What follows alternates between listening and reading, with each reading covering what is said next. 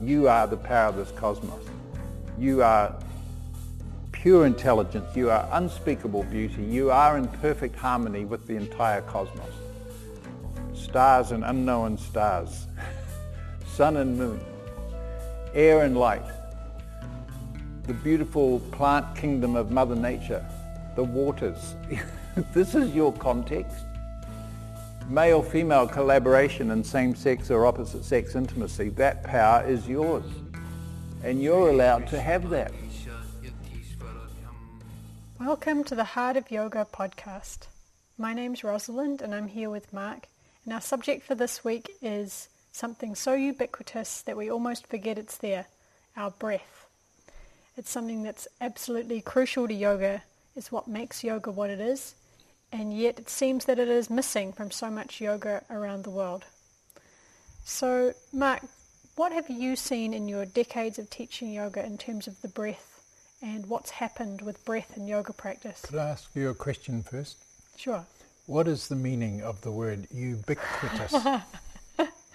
I love this word. It means it's everywhere.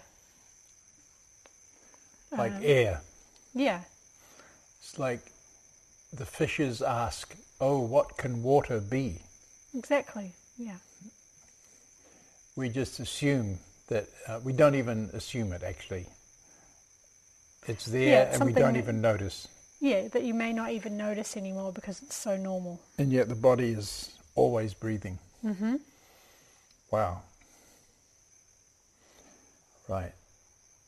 Yes, I'd say yoga has taken this principle of breath and turned it into something profoundly useful and healing. But more than that, yoga uses breath as the very means to realize our own reality, to feel our life, to be intimate with life as it actually is. Yes. I remember my teachers Desikachar and his father Krishnamacharya speaking about breath.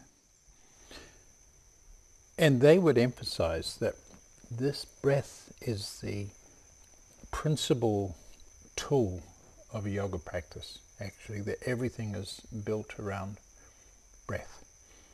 That the body movement of asana is for the breath.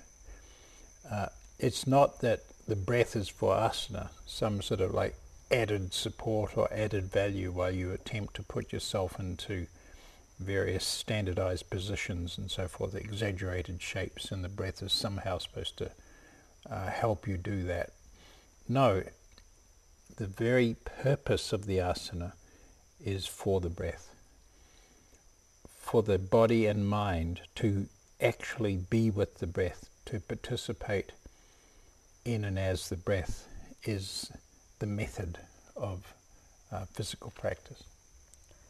It seems like those are beautiful and simple words to say, but in my experience take years to actually embody or comprehend and, mm. and definitely ongoing because the default I know that I came to yoga with and I think most people is that the, the shape of the asana, the activity of creating asana and what the body is doing is the primary experience, and then breath is like sprinkles on top of the cupcake. a little maybe, bit of sh- sugar in the tea. Yeah, or maybe you're encouraged to get into a shape. Yep.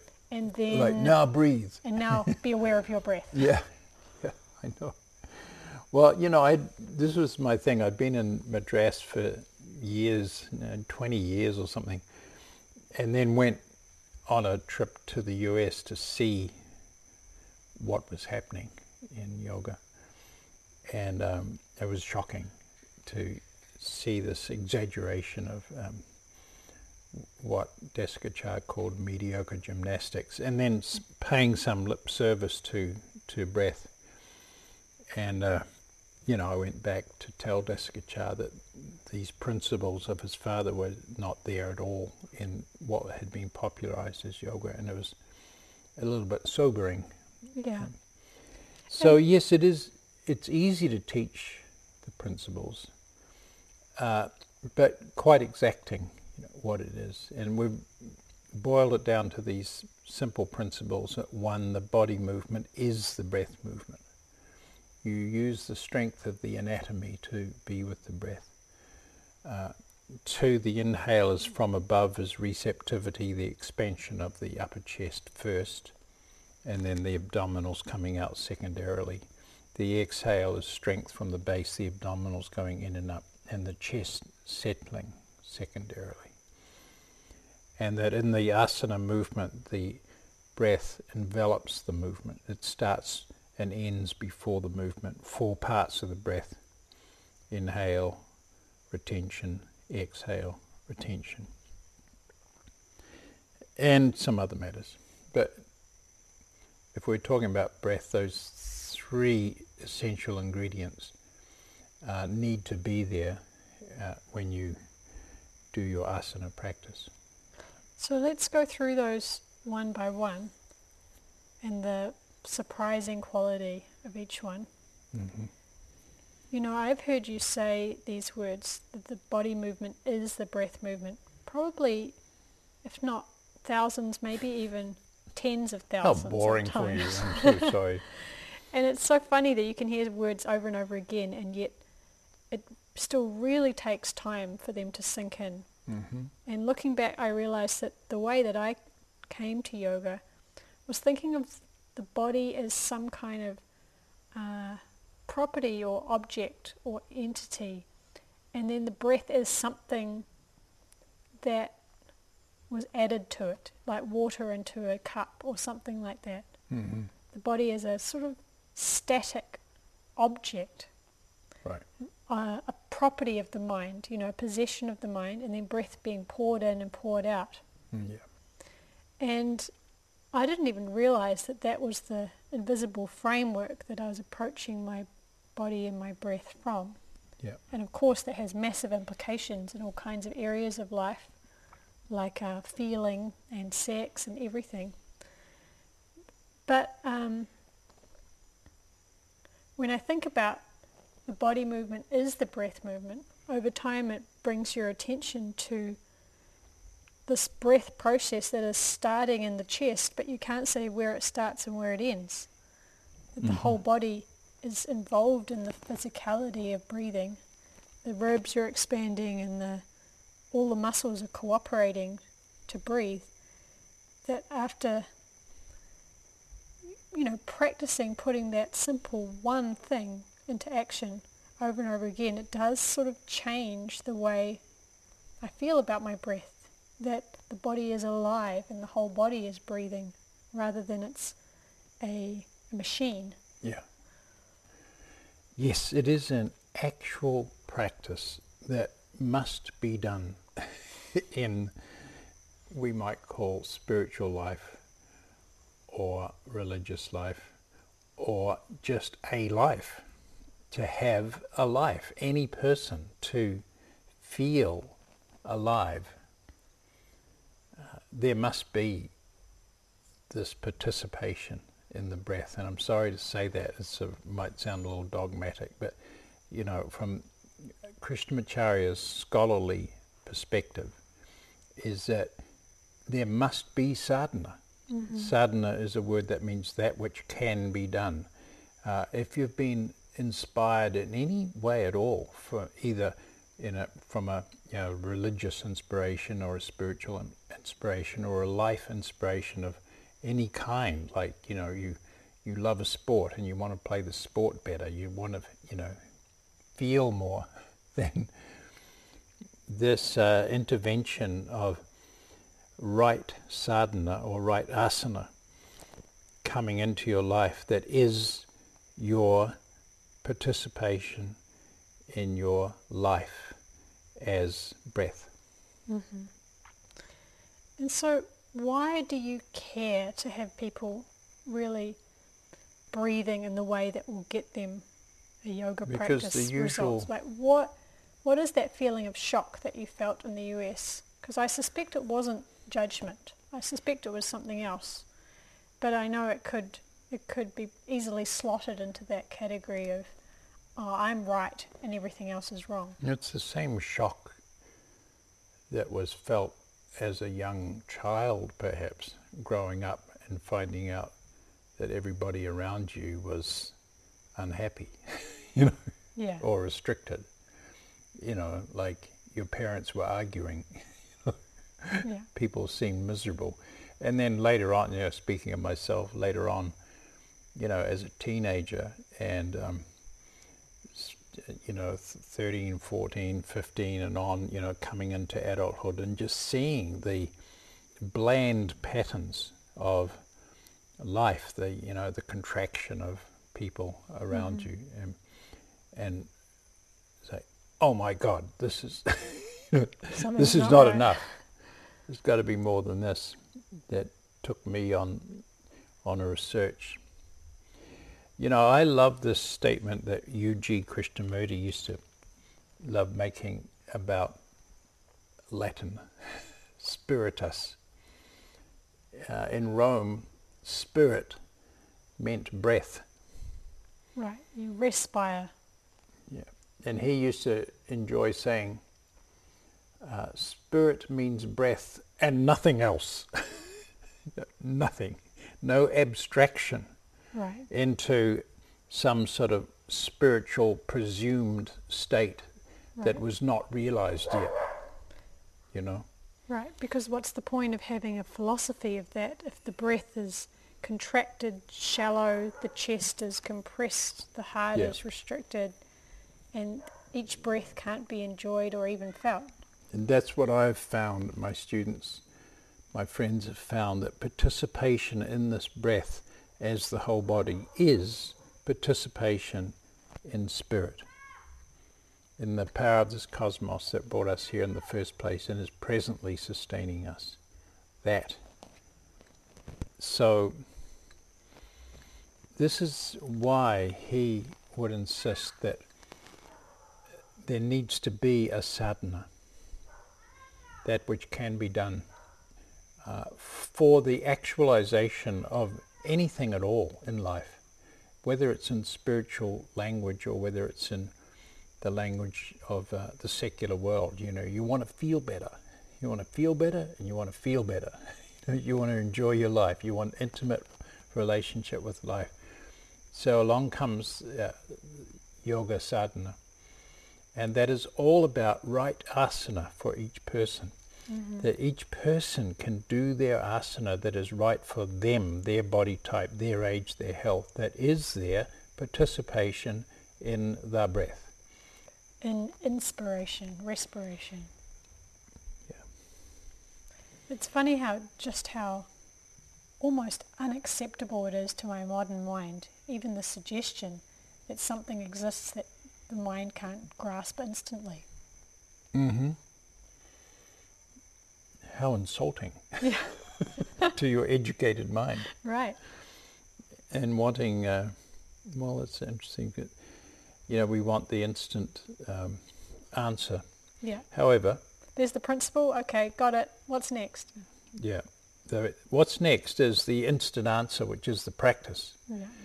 Now, a yoga teacher's role is to honor, to respect the student, each student as the individual, as the unique person that they are, and design a sadhana, that is the practice that they can do, emphasizing the word can, they can actually do it, that is the body's embrace of the breath, the body's participation in the breath. And I love to say something that is a fact, that the body loves its breath, mm-hmm. you know. Furthermore, the inhale loves the exhale. The exhale loves the inhale. It's a, it's an intimate relationship. So we can design a practice for each person that is indeed a love affair with life. You know? So the secret of asana is that it's a unitary movement of the body, breath, and the mind. Mm-hmm. They come together. When you link the breath to the whole body, then the mind automatically follows the breath. Yeah. So that's what happens. A unitary movement of body, breath, and mind and life. whatever life is, I like to spell life with a capital L, mm-hmm. the power of the cosmos that brought us here and presently is sustaining us. This is what the yoga practice is. This is what can be done. And that process of the mind riding the breath into the whole body does feel like being a child learning to ride a bike, you know. Suddenly you get it. well, I was going to say lots of falls, you know, not necessarily an instant kind of thing. Just because the, the grooves, the mental habits of the mind dissociating from feeling in the body might be quite strong. I'd like to say though that I remember learning to ride a bike and the delight in the first time it happened. Yeah, You know, like wow, and Yeah. you sort of like all the conditions were right. You didn't really know how it happened, but Yeah. it did happen. And you know, to bring people to that occasion as quickly as possible, and I mm-hmm. do believe it first class. Yeah, And these three criteria that we just, the body movement is the breath movement. The inhale is from above as receptivity. The exhale is from below as strength. And the breath envelops the movement, or the body is put in an envelope of the breath. right. So that the breath is starting the movement and finishing it, which makes it be the boss rather than the sprinkles. Yeah. Now we can teach that with the right asana for the body type, age and health of the person. And it can be given so the student can get it and go, oh, I've got it. You know, and they feel it. And so there's these beautiful words from Desikachar about how our breath shows so much about our emotional state. About how whatever a person is going through, it shows in their breath. Mm-hmm. Could you say something about that and some of the observations you've made about what the breath says about us? Yes, just that our you know emotional state is intrinsically uh, linked to the breath. You know, like Because we are a whole body again. in anger, we cannot exhale. Right, we Yeah. sort of inflate, inflate, Yeah. inflate. In grief, we cannot inhale hmm like that. In fear, we can't inhale or exhale. hmm So the idea is that if you, in whatever the habituation of the emotion that we are in, when we do our yoga practice, when we do our asana, uh, it releases the habituation hmm and allows, you know, anger to be released. Something other than fear can come in, something other than grief. Participation in the given reality is yoga. Mm-hmm. I notice that often if people have studied the breath a little in their yoga background, they often have a ujjayi breath, the sound at the throat, on the exhale Mm-hmm. and not so much on the inhale. Mm-hmm. And could we talk a little bit about the inhale, the importance Yeah. of the inhale, what it is, why it's so compromised, Yeah. what you've noticed around the world, because there are trends that we can observe. It's interesting that all around the world there is an inability to inhale. Mm. And this It's quite using- striking. Yeah. Because the human condition is programmed to to get, to acquire, to control. You know, we want to control everything. We want to own everything. And just we want to know everything. clarify, what do you mean by an inability to inhale? Obviously, people are inhaling slightly, otherwise they'd be dead.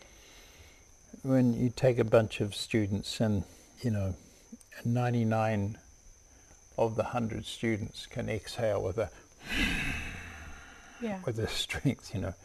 And we use this in Sanskrit, the word is ujjayi, which is sometimes translated as victory, the victory breath. hmm It's the same breath that the body uses when it falls asleep, where the larynx becomes the controlling center, not the nostril. So we're not, there's no longer a sniffing. It's not this, but it's that Mhm. sound there. And universally people can do that on an exhalation. But when it comes to the inhale, they take a little sniff at life. Yeah. And this uh, upper body muscular strength, even the nostrils are used in a sort of a male muscular way to try to take a deep breath in. Right. It's kind of snatched at. Yeah, like snatching at life or sniffing at life. Uh, the inhalation in asana, in pranayama, in yoga, is that the body movement, particularly the arms lifting uh, above the head, lifts the rib cage and gives more space in the lung cavity Mm-hmm. for the air to come in. And it's so a famous uh, respiratory doctor, Mark Pine in San Diego, he had a beautiful statement on his office wall. Said, the inhale doesn't suck. Two meanings to that word. So it's not a matter of, excuse me, of making an effort to try to get the inhale, but just giving space in the lung cavity for the outside air pressure to bring the air into the lungs. So people can learn how to take very full inhalations without any struggle or effort. Mm-hmm. So in fact, the see the inhale is about receptivity. It's the opposite of effort. Mm-hmm. Strength or effort is there on the exhale, but then we learn to receive, and this is the delightful thing to teach people all around the world to become receptive mm-hmm. as well as be strong. A few things I've noticed while you're teaching. One is that we've been so programmed by individualist culture that if we have any difficulty with the inhale, people often start feeling like they're failing or self-conscious or or like it's a personal problem with them that they need to get it right. Whereas having seen so many classes, it's so obvious that it's a cultural thing, that it's just an effect on the body of Yeah, the society and the culture that we're yeah, living in in these kind of late capitalist times. And that it's completely normal for people to have difficulty with that and it's not at all a personal thing not at all. It's just wonderful to give that experience to people. You know, particularly, you know how in around the world the yoga classes are full of women. There's, we'd have to do some sort of serious sociological, anthropological study to understand exactly why that is. And the men come reluctantly, cautiously, and often muscle bound and emotionally bound. You know. yeah and often ego bound don't want to be Yeah. seen to be less flexible Eh, yeah like you say we could really get into that subject And to give the the men and the women, of course, their receptivity, it's profoundly relaxing for them and profoundly healing. And if they would then engage that as a daily practice, and of course, mm-hmm. this is what we want to teach. This is what we are teaching: is how to do your sadhana, the yoga that is right for you, on a daily basis, in in the lifestyle that you have with all your other life responsibilities, and fit this little yoga. Right. Like practicing a musical instrument. You go to your lesson with your teacher, you have a little lesson, and then you go home and you, you practice it. And rather than the, the yoga studio model is more like going to a concert or going to an event, Yeah. and you, you never actually develop the ability to play your own instrument. I like that. Play your own instrument. In all my years of teaching yoga, I've never made that analogy. That's so beautiful. Play your instrument. I'm the metaphor department in Yeah, this yeah. podcast. You're in the orchestra. Play your part.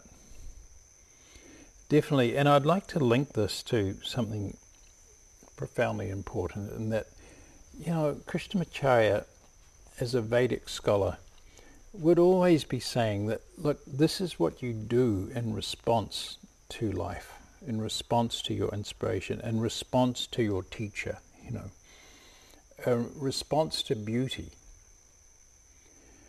U.G. Krishnamurti used to say the only true pranayama is the spontaneous inhalation at the sight of beauty. I love that. You know, you see a beautiful mountain. you mm-hmm. know. So, And yet you still teach pranayama. So what is the negotiation for you there between loving that statement and still Well, teaching pranayama? Well, I'm just making the point. This Krishnamacharya's point is that this breath practice is what you do in response to beauty. Right. And U.G. was just pointing out that like this literally happens. you know? You see a beautiful lake and the body uh, spontaneously is inspired. Inspiration. I have a vision of an exciting Christmas present. Exactly. yeah. So, you know, more than that, as I said before, that it is the necessary practice, it's the primary practice that you do, not meditation, not trying to like re-experience the inspiration, not needing to consume the inspiration, but a steady daily response to life because you have been inspired.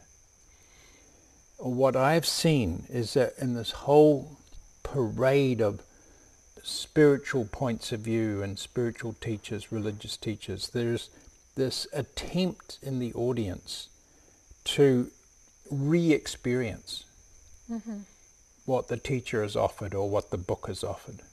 Or even what they've felt themselves one time. Yeah, what the experience when the the high peak experience has offered, and then, you know, if that happens to you, then, yeah, you're in trouble because you want to experience that again, and your life is dedicated to trying to re-experience, Yeah, definitely. and um, and that is miserable. I can report on that. Yeah, I think we all can. You know, I ask often ask a group, you know, like who is stuck in that in that psychology of Yeah. like trying to have your life when you're already alive as life. You're mm-hmm. already the wonder, the power, the intelligence, the beauty of life. Where is the question of having to get there or re re-realize it when you are that, you know? So this is a deeply important point, is that yoga is what you do that is practical, that allows you to actualize what the great ideals of culture are. And it's just a steady, the right sadhana designed for you, your body type, your age, your health, that may indeed be put into the context of your cultural familiarity. You know, if somebody is a sincere Christian, you probably want to make reference to their language, for mm-hmm. example. But make I'm making the point that this moving and breathing called asana is the most, you know, whole body prayer to life is the most fundamental response to life. Mm-hmm. And there's these beautiful historic descriptions of that whole body prayer process, you know, a fully embodied series of devotional movements, Yes. flexing the spine and woven in with mantra and head to the floor and then standing and palms together and namaskar sequences and it seems to be only later when uh, more body denying ascetic patriarchal cults took over that this myth took off that asana is just a preparation for Right. meditation to Yeah. make your knees flexible or something like that. Yeah, that is a myth. And it's very common perception of yoga amongst meditators. Oh, uh, yoga is just something that you might do to warm Yeah. up. Yeah, right asana and pranayama is completely underrated, you know, culturally, even within the yoga realm, you know, people say, Well I'm I'm really off the mat now and I'm I'm meditating. Um, you know, you want to go for the good stuff.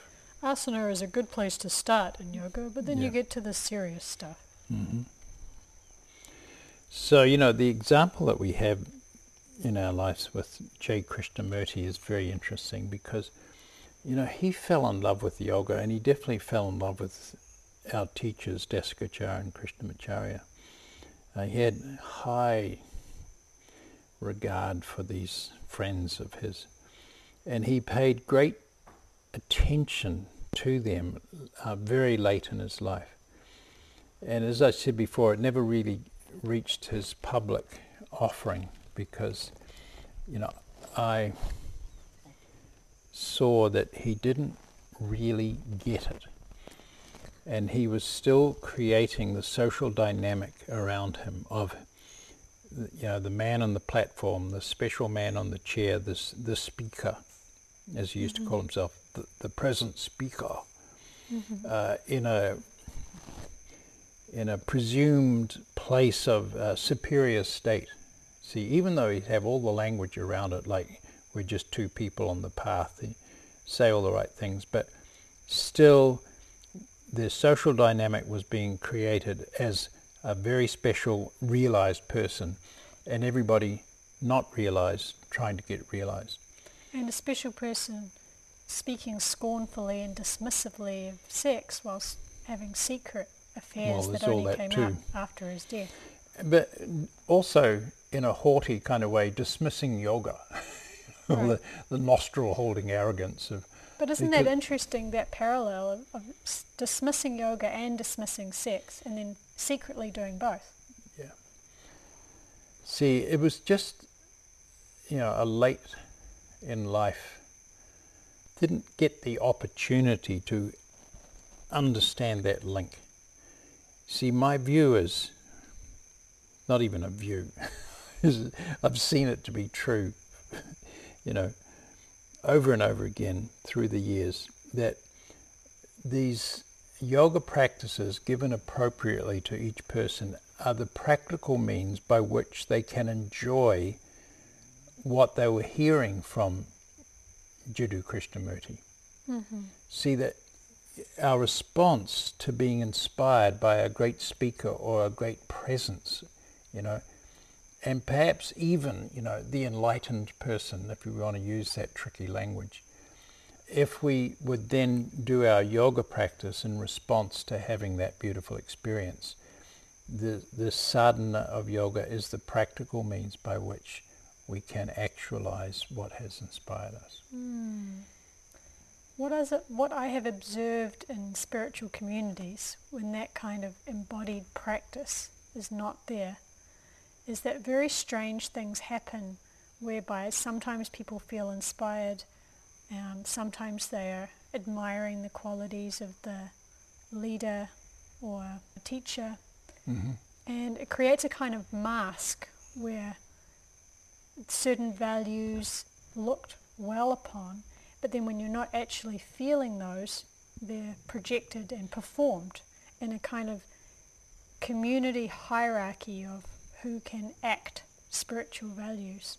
Horrors. And that seems to be, from listening to a lot of people's experience, a very common way that spiritual communities go when there isn't a, a, a practice to break that hierarchy. Yeah, well, I Are you familiar with that the dynamic I'm describing? oh, totally. Well, it's the dynamic of civilization, isn't it? Right, it's just an exaggerated version, Yeah. I suppose, when you're in a context Yeah. that you'd hope would be more real. Everybody's trying to be like something else or like somebody else or emulate an, um, a model of, um, of future perfection. See, and uh, whether it's in uh, spiritual parlance or just you know the world, where this effort to be something other than what we are. Uh, and U.G called that yeah, that is human suffering, trying to be something that you're not. See, and my certainty about this is that if there is any spiritual teaching or uh, improvement to be made, the teacher must give the sadhana, the practical tools. You see, like even the effort at trying to meditate, how does meditation arise? Meditation, clarity of mind? Arises as a consequence, of, as a natural result of your sadhana, this unitary movement of body, breath and mind, brings clarity into the mind. Mm-hmm. It empties the mind of its previous habit patterns and so on and so forth. Yeah, it's really true. And so it pains me when I think of how many people are in yoga classes around the world who are only experiencing a very physical exercise, materialized practice, but then at the same time are absorbing all of these beautiful ideals about bliss or clarity or the mind stopping or all of these things combined with a practice that is not actually going to get those results for them. And it must create a terrible kind of chasm, you know, an experience between what's actually being experienced and what the ideal or hopeful performance is. Even down to the posters on the wall at the yoga studio. Yeah, all the Hindu deities The pictures of the of all the great gurus and so forth implies that you're not there yet. The model of the perfect person implies that everybody else is not perfect, mm-hmm. and you're given the, the the gimmicks of meditation and so forth to work on yourself to get to the future state, or you're given the uh, the male muscular effort of straight lines on a on a human body that has no straight lines.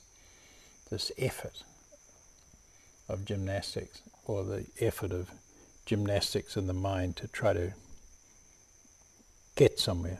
Mm-hmm. So, so we turn that around. Mm-hmm. I'm interested in giving this, you know, the wisdom sadhana got obliterated from human noticing from the 14th century onwards that Krishnamacharya rescued and he defined this technology of practice quite specifically. And it's easy to learn, but it's quite specific. And, you know, we have to say in the popularization of yoga, these principles that the teacher of the teachers brought forth from the wisdom traditions have not been taken. Mm-hmm. We don't even know that they're there.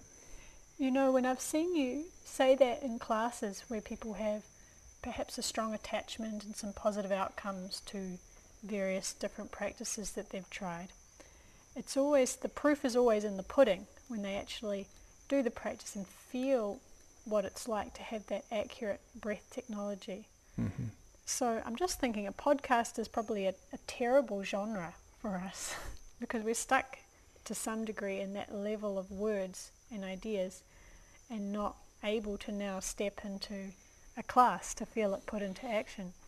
Well, the podcast is just an entry point. You know, so you, if you're hearing this conversation and it's making any sense, then there's all this manner and means of following it up.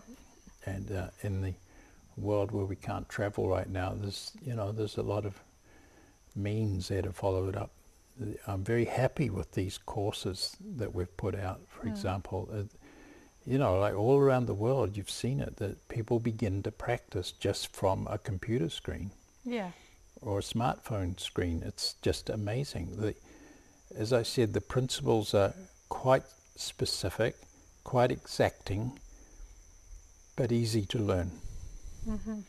And easy to begin to practice. Yeah. Reminds me of learning to play the piano, how you know, you specifically you keep your nails short and you curve your hand in a certain shape in a relaxed way. Mm-hmm. It's very simple, you know what it looks like, and yet to actually maintain that throughout a piece, right. and the more difficult the piece gets, right. the more you're likely to right. suddenly have a flat, tense hand. Yep. To maintain that hand position, it takes so much practice. You see, and we have built a, an online system of education where people all around the world are you know, you don't have to have, have a sophisticated, you know, education background or intellect or anything to understand these things. Uh, but people can, and they can begin to practice from online resource, and then these beautiful meetings are by via video. You know, where we actually can Mm-hmm. get to know people, if not uh, be in the same room with them. It's almost you know it's like ninety percent in the same room to do these video calls. So uh, that's the idea. So this, you know, it's- I think it's how it works. People hear a sentence in in a podcast. And there's- It might be, you know, spirit means breath, nothing else. Mm-hmm. nothing else, sir. Yeah. Don't imagine that spirit is somewhere else out of the body or inside the body. As an abstract. Yeah, that you can get to it or experience it. This very life, what we are, you know, Yeah. is capital S spirit. It's unaccountable for that the body exists, that Which life exists. It's actually a very scientific perspective. You know, if you look at the incredible discoveries of Einstein and his fellow physicists, discovering that matter was just a densely compressed form of energy, that Yeah. everything was on one continuum. It wasn't two separate things, a sort of dead matter and then an animating principle. Yeah, so, you know, the listener can hear a statement like this and it might, like, you know, like, wake up. And say, oh yeah, I see that. Or what else, what else have we said uh, this evening? Uh, I said that human suffering is trying to be something that you're not Yeah. you know, there's been planted in us this effort to get somewhere, to realize something in, you know, in spiritual language or religious language and so forth. Uh, that is our suffering. That is the denial of the plain wonder, the power of this cosmos that is this body. You know, I've been saying you are, you are a perfect piece of creation. That's an undeniable fact. So if somebody hears that and go, oh my God, in that moment the mind will stop its habituation of trying to get somewhere. Mm-hmm. And all the, you know, spiritual language that's offered us. Yeah. I mean, I feel like those words go into me in English in a way that a beautiful Sanskrit mantra like Aham Brahma Asmi or something that means the same thing doesn't because I can hide behind the exoticism of the language and Yeah. the romance of learning it and knowing it and it becomes a knowledge commodity in my mind. Mm-hmm. Whereas there's something about the plain language of your own words, modern speak, your language of English, which means you have to grapple with it in a way that you don't with a romantic mantra. Do you know what I mean? Yeah, totally. I think we need our English mantras. Our, we need our own statements, you know. So when anybody hears anything that is significant to them, that brings a change in their realization, then certainly there are ways to follow that through and do something about it. I'm saying to, to begin your own actual yoga practice that's right for you. That's the bottom line response. Mm-hmm. You know, I feel like it was J. Krishnamurti's responsibility, in my view, is to certainly be the realization that he was and speak his truth from where he was. But along with that comes the practical means for the listener to actualize what he was saying. Mm-hmm. And this, this is sadly missing from human life. Right. There's no point going to a music lesson if you don't have an instrument at home. And do a little practice in the way that's right for you. Mm-hmm. So just going back to the technical aspect of breath, I was reading that when Desikachar once went to France, there was an article about him that called him the yogi who breathes backwards.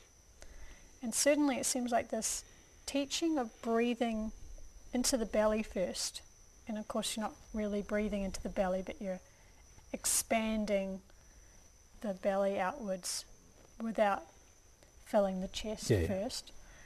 seems to have gone around the world to the fact that it's now accepted as yoga breathing or normal yoga breathing. Yeah, it just became branded as a as the yoga breath. Do you have any idea how that happened? Where yeah, it it's came through from? the Shivananda Swamis, uh, Vishnu Devananda and, and uh, Satchidananda and other Venkatesananda in uh, Australia, New Zealand, South Africa, uh, others, and they taught this what they called the three-part breath, where you fill up the belly and then the mid lobes and the upper, like Right. filling up a pot.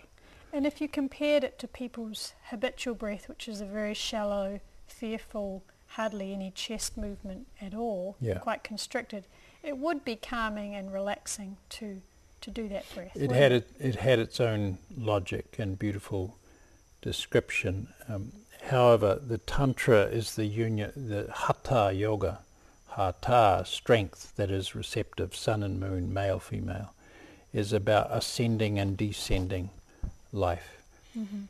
and the principle of this participation in the male-female collaboration, the power of the cosmos, the nurturing power of the cosmos, was this above to below participation, the Mhm.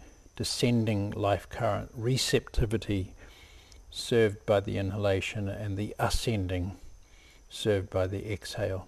And this Mhm. is, is so fundamental. You know, like I said, from the 5th to the 14th century, the tantras, the great tantras, and hatha yoga was the mother's milk of the tantra, the the um, practical means of the tantra, and this all disappeared. Mhm. See, and Krishnamacharya would just say that these gentlemen uh, didn't have the opportunity to to learn these matters. Mhm. They were sin- very sincere, um, you know, missionaries of Veda.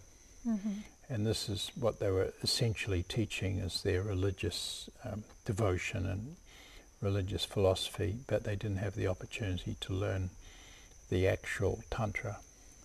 I have seen some teachers from those schools uh, experiment with the breath of expanding the Mhm. chest first and then allowing the diaphragm to move downwards, displace the lower internal organs, Mm-hmm.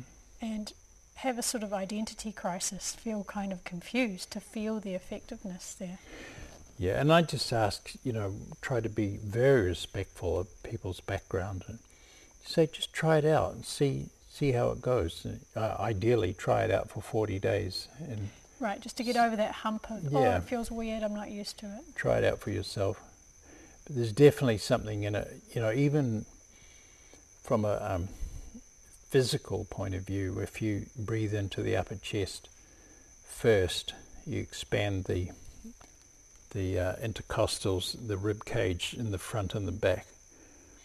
Uh, you just get a lot more space in the lung cavity. You take in more air like that. Seems like it feels like I also get more space slightly between the vertebrae and so more protected on a back arch as well. Okay, yeah. Like the spine expands a little somehow. If you breathe into the lower area, the abdominals, if you expand the abdominals first, then you don't have as much um, movement in the in the upper chest. One thing I've noticed is that the upper chest is this part of the body that's so compromised both physically by computer lifestyle Hmm. and then also emotionally by anything that constricts or closes the heart. There's kind of a collapse in the shoulders and the chest of the chest armoring itself and closing in on itself to the point where by the time we're older people we're mostly curled in on ourselves with Yeah. those muscles at the front of the chest shortened and tight and the breath getting more and more Oh, laboured as a result. I think you're describing the usual life. Well, we don't have the tools Horrors. to open our hearts again after they're hurt and so they, they seem to just clamp down more and more and more. hmm And um, that if we don't consciously open that area again, then we won't reverse that trend. Yeah, true enough. But I emphasize, asana is the unitary movement of body, breath, and life. Yeah. You know? Body, breath, mind, and life. Well, that's what I mean, that it's inseparable this mm. physical collapse from the emotional collapse from the collapse of the breath. Yeah. It is the practical means to actualize what the great tradition and all the great teachers are talking about. Just to make that point, it's a, a required sadhana, you know, and it's to be honored in this terrible way that yoga's been taught. It's it doesn't seem to be important. Yes. And the all other the thing that I've noticed is that in a class you really do insist on that inhale and you really do insist on it going forwards as people do more interesting or distracting asana. And I'm sure there's a lot of teachers listening to this and it, it seems like often when people are teaching they feel a little shy to insist on the breath in that way. How do you do that without being too bossy or too in people's face, too authoritarian? Because I never think that you are, but you do sort of insist. well, you've got to be nice to people. You know, you've got to respect them. Yeah. Um, but sometimes you can be quite, you know, firm, maybe. Um, What I um, mean but, but detailed in the instruction and constant in the instruction. what I mean to say is that I, I, I notice that um, often teachers are a little cautious to actually demand that inhale, demand that breath in a friendly way.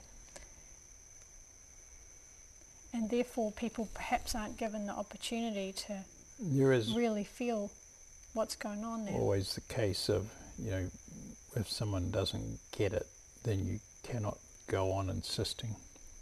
I'm thinking though, for example, of that um, beautiful Eastern European woman who came to class in Bali, who really had difficulty with the breath for the first good 20 minutes, was having trouble inhaling. Mm-hmm.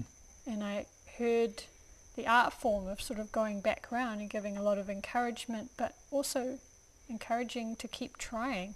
Saying, yeah, that sounds good. Okay, now I want to hear your inhale. Yep, exhale's great. Okay, now we want to hear that same sound on the inhale.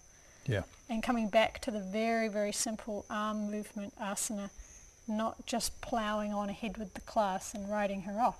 Yeah, thanks And, for reminding You know, after about that. 20 minutes, that inhale was there. Yeah. And then we didn't see her for about five or six months. And when we did, she was completely transformed. She looked about 10 years younger because that lifetime habit of struggle was gone from her face.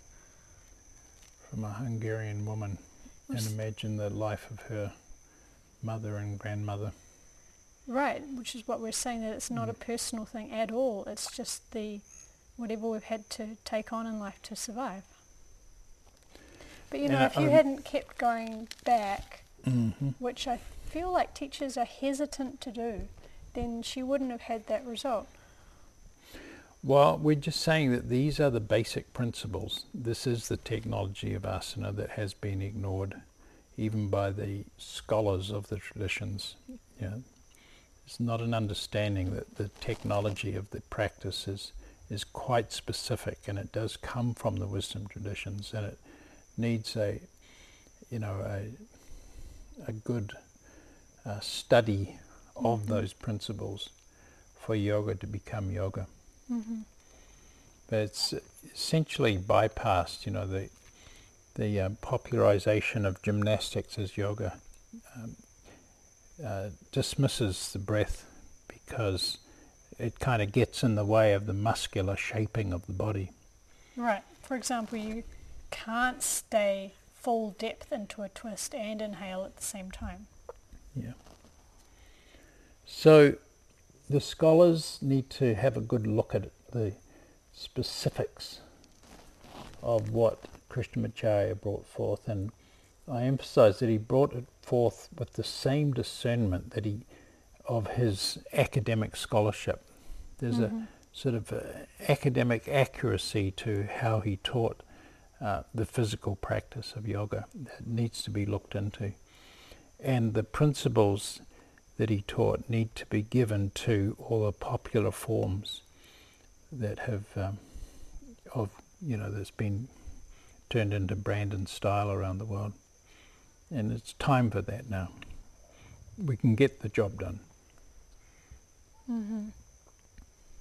And just to finish up, you know, the power of the breath is beginning to be known, and this thing has become very popular called breath work. Mm-hmm. Do you want to say anything about that? What's your thoughts on it? Well, it's just something, you know, but Could it be called pranayama, or is that a different thing? it's a different thing. But, it, you know, it might have its uh, therapeutic use, but I think it's dangerous actually to do a lot of exaggerated breathing uh, without the body movement. It can um, release uh, traumas suddenly or even like bring up a trauma unexpectedly. And uh, the, really the breath should be occurring in the context of whole body, like whole body prayer, you know, and, and in the context of a supportive uh, teacher relationship. Mm-hmm. Yeah. Do you think it's perhaps sitting once again within that phenomena of going to the music concert, going to get the stimulating experience or the fun experience, rather than really Yeah. learning your own You see, the, system? doing the asana is measured by the number of breaths that you can do without struggle and the breath ratio that you can do. And that has a sort of a finite quality about it. You cannot just go on and on and on with rapid breathing. And you can't go on and on and on doing some sort of repetitive gymnastic activity. Is that this unitary movement Mm. of body, mind and breath must be there. And that's what keeps it safe. Mhm. It's what keeps it the body safe. That's what keeps the mind and emotions safe. Right. So the And you- breath keeps the asana safe, and the body keeps The breath safe. breath safe. hmm That's beautiful. Yeah, and there's a it's a certain, you know, this as I said, it comes from wisdom tradition, and you know it evolved over thousands of years, particularly from fifth to the fourteenth century, and uh, it's there for the taking. You know, it is each person's direct participation in the power of the cosmos, you know, in creation itself. It's not trying to get to the power of the cosmos because you are the power of the cosmos. It is participation only in the given reality. And it's quite specific as it came through these wisdom traditions and can be specifically and easily practiced by every person, no matter who the person is, no matter what their cultural background is. And finally, where did this lovely phrase that the breath is the guru come from? Was that from Obey you? your guru. Yeah. That's what he would say, Krishnamacharya. The breath is the gauge to the asana. Mm-hmm. Obey your, the gauge to the asana, the guru of the asana. Obey your guru. Which is much more helpful than saying the guru is within. Because I know in my experience there were all kinds of characters within and they were all shouting different things. Whereas to actually know that something true about my life was there in the breath is much more clear. Yeah. You know, to be doing an asana and to be trying to work out with mind whether you were too deep or pushing too hard or should have a rest or were tired or not Yeah. tired. It's just a minefield. But to be able to rely on the breath, oh, I'm breathing smoothly or oh, the breath is not there, just takes all of that ego out of the asana. It's just- beautiful, isn't it? You can, he said you can cheat the body with will of mind, but you Mhm. can't cheat the breath. So make the breath the gauge to the asana. Make the breath the guru to your asana. Mm. Obey the guru. Yeah. And specifically, that's the number of breaths and the breath ratio and the four parts of the breath that you can do without struggle. hmm Maybe some work, but not struggle. And it's just not really up for debate because Yeah. it's a physical fact. Not struggle in the body or the mind. hmm You're not trying to get somewhere where you're not already. Trying to get somewhere is the denial of where you are right now. And where you are right now is that you're a piece of creation. Mm-hmm. a perfect piece of creation, a pure intelligence that is life itself. And I feel like it's so urgent to bring attention to the gift that is breathing. You know, because we're living in this time where some people are being deprived of their breath. Oh, this was, it continues to be a horror, a vulgarity that we went through in the United States. Talking about police murdering black citizens, Yeah. you know, and this repeated line that keeps haunting yeah, public yeah. imagination saying, I can't breathe. Yep.